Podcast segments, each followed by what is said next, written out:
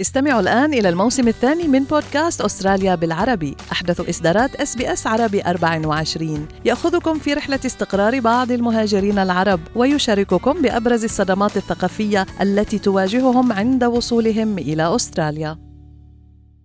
أنتم برفقة إس بي إس عربي 24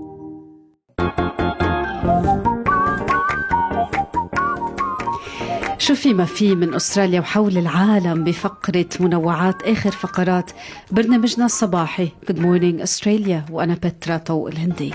وأنا فارس حسن. خلونا نبلش مع هذا الخبر. يعني بنعرف إنه ما في هالعلاقه الكثير منيحة بين باسم يوسف وعمر أديب. يعني دائما العلاقة كانت turbulent فيها محطات من القطيعة حتى. ولكن الإعلامي عمرو أديب روى تفاصيل الازمه الصحيه اللي المت بشقيقه الصحفي عماد الدين أديب بالإمارات العربية المتحدة. بالفعل فارس وأديب قال يعني خلال برنامجه الحكاية أنه من يومين كان شقيقه يدير جلسة بالمنتدى الاستراتيجي العربي في دبي ويعني سئل سؤال وقال أنه يمكن أن يصاب بأزمة قلبية إذا لم يعرف الإجابة. كثير كان في مسؤولين حاضرين في هاي الجلسة وبعد أربع دقائق تخيلي من هاي الجملة تعرض بالفعل لشبه أزمة قلبية. أديب أشاد يعني بدولة الإمارات وكمان بدور باسم يوسف بإنقاذ حياته. كان حاضر على ما يبدو الإعلامي الساخر باسم يوسف في هذه الجلسة وحسب عمرو أديب قام بإنقاذ شقيقه من الموت. حكى لازم نشكر الأصدقاء مصريين سخرهم القدر أنه يكونوا موجودين وهذكر بالاسم بالتعبير العلمي دكتور باسم يوسف لأنه طبيب في الأصل. شو حلو وأضاف أنه يوسف أجرى إسعافات أولية لشقيقه ويعني بفتكر هيدا اللفتة الإنسانية فارس هي يلي بتاخدنا إلى مكان آخر في الحياة. واجبه كطبيب يعني خلع قبعة السخرية والكوميديا وارتدى قبعة الطبيب. جدعنة المصريين بالفعل. قال. أديب حكى علاقتي أنا وباسم يوسف ليست جيدة ولكن أكن له كل الاحترام على اللي عمله معانا وهشيل جميله في يعني برقبتي طول العمر. كان في تصريحات صحفية. من هالإضاءة يلي فيها هيك احتفال بالحياة إلى إضاءة فيها كسرة قلب. اليوم خلينا نوقف عند جرح وائل دحدوح يلي خسر خسر ابنه حمزة. آه ومع حمزة بيكون خسر خمسة من أفراد أسرته قتلوا بهجوم إسرائيلي سابقا بشهر نوفمبر تشرين الثاني الماضي. يعني كان خبر صادم لكثيرين يعني بعد أن كان خسر من أفراد عائلته في قصف آخر خسر ابنه أيضا حمزة وحمزة صحفي لديه من المتابعين على ال social media أكثر من مليون متابع وكانت آخر صورة نشرها على حسابه على إنستغرام صورة لوالده. خلينا نقول يعني مع هالخبر المفجع وائل بيكون خسر أربعة. هم آمنة زوجته حفيده آدم ابنه محمود يلي بيبلغ من العمر 15 سنة بنته شام العمر سبع سنوات وحمزة الدحدوح الصحفي والمصور لدى شبكة الجزيرة. يعني هل يتابع وائل الدحدوح عمله؟ كما كما حدث يعني في المرة الماضية عندما خسر أفراد من عائلته.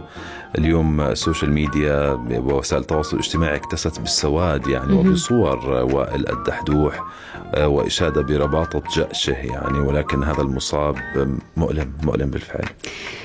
قلبنا وفكرنا وتعازينا وتعاضدنا الإنساني مع وائل الدحدوح يلي ودع نجله الصحافي حمزة الدحدوح بالدموع.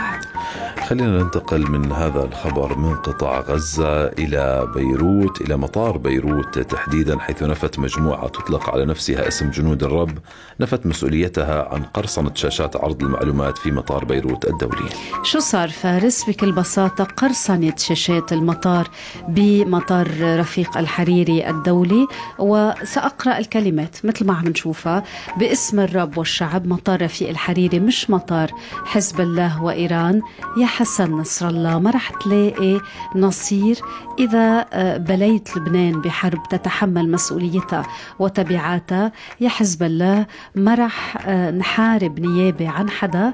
طيرته مرفقنا وهلأ بدكم تطيروا مطارنا بسبب إدخال السلاح فليتحرر المطار من قبضة الدويلة. قرأت الكلمات كما وردت. ويعني كل المسافرين أيضا يتواجدوا في المطار قرأوا هذه الكلمات الكلمات بعد قرصنة شاشات المعلومات. آه، هذه المجموعة اذا نفت تورطها بعملية الاختراق وفق ما ذكرت الأسوشيتد بريس. وكانت الأنباء اللبنانية الرسمية قالت أن الاختراق أدى إلى تعطيل فحص الأمتعة في المطار لفترة وجيزة. بالفعل فارس وكان في رسائل عم توصل للمسافرين حول كيفية يعني آه، تولي أمور في المطار. يعني مش سهل يصير هالخرق والكلمات يعني هذه الرسالة الأكثر من مباشرة. وانتشرت يعني أيضا على وسائل التواصل الاجتماعي الاشتباكات شبه اليومية تصاعدت بشكل حاد الأسبوع الماضي بعد أن قامت غارة أو أدت غارة إسرائيلية في إحدى ضواحي بيروت في الضاحية الجنوبية تحديدا إلى مقتل نائب مدير المكتب السياسي لحماس والقيادي البارز في الحركة الشيخ صالح العاروري فارس خلينا نختم مع ابنة بن أفليك وجينيفر غارنر يلي أثارت غضب ناشطين إسرائيليين.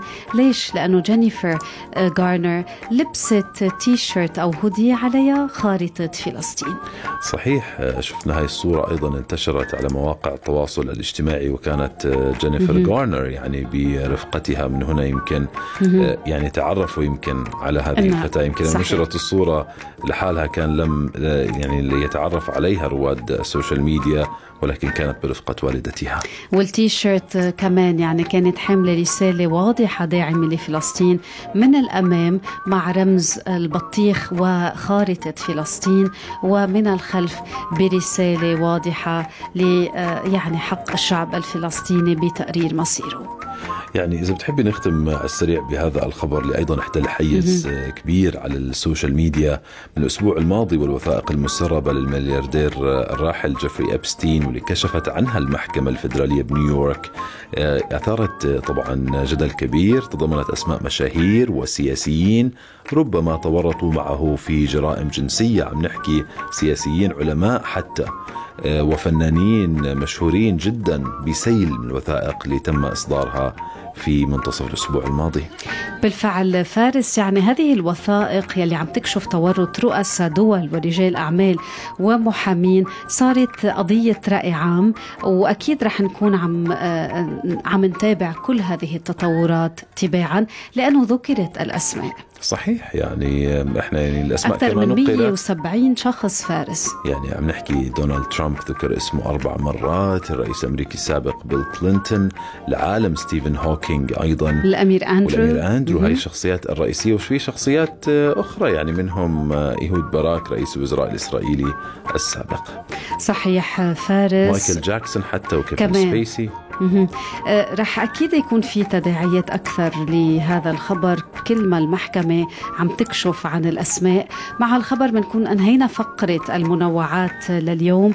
حلقتنا كانت غنية. أه انتقلنا إلى العاصمة بيروت. بإضاءة اليوم كان لابد منها شكرا لكل الزملاء وزميلات يلي رافقونا. علاء التميمي من غرفة الأخبار ريان برهوم روبا منصور إيمان ريمان منال العاني هارفي أوسوليفن كل الشكر لك. thank you هارفي. رفقنا عبر الهندسة الإذاعية وشكر الأكبر لإلك واشتقنا كثير لصوتك فارس حسن. وأنا كمان كثير اشتقت لهالبرنامج واشتقت لهالرفقة الصباحية الغالية بترا. شكرا جزيلا لك أيضا على جهودك طوال الأسبوعين الماضيين خلال فترة الأعياد. كنت مع مستمعينا على الموعد دائما. أنا وكتار من الزملاء والزميلات فارس وهيك طي ضل الصوت آه، عم يوصل. دائما. إن شاء الله وما تنسوا نشراتنا الإخبارية وأستراليا اليوم الساعة 3 المساء وبيت المزيكا لايف مع سناء وهيب الساعة 12 الظهر. تلفن عياش وما تنسوا أستراليا اليوم مع إيمان ريمان هناء ياسين ومنال العاني. إلى اللقاء. هل تريدون الاستماع إلى المزيد من هذه القصص؟ استمعوا من خلال أبل بودكاست، Google Podcast، Spotify أو من أينما تحصلون على البودكاست.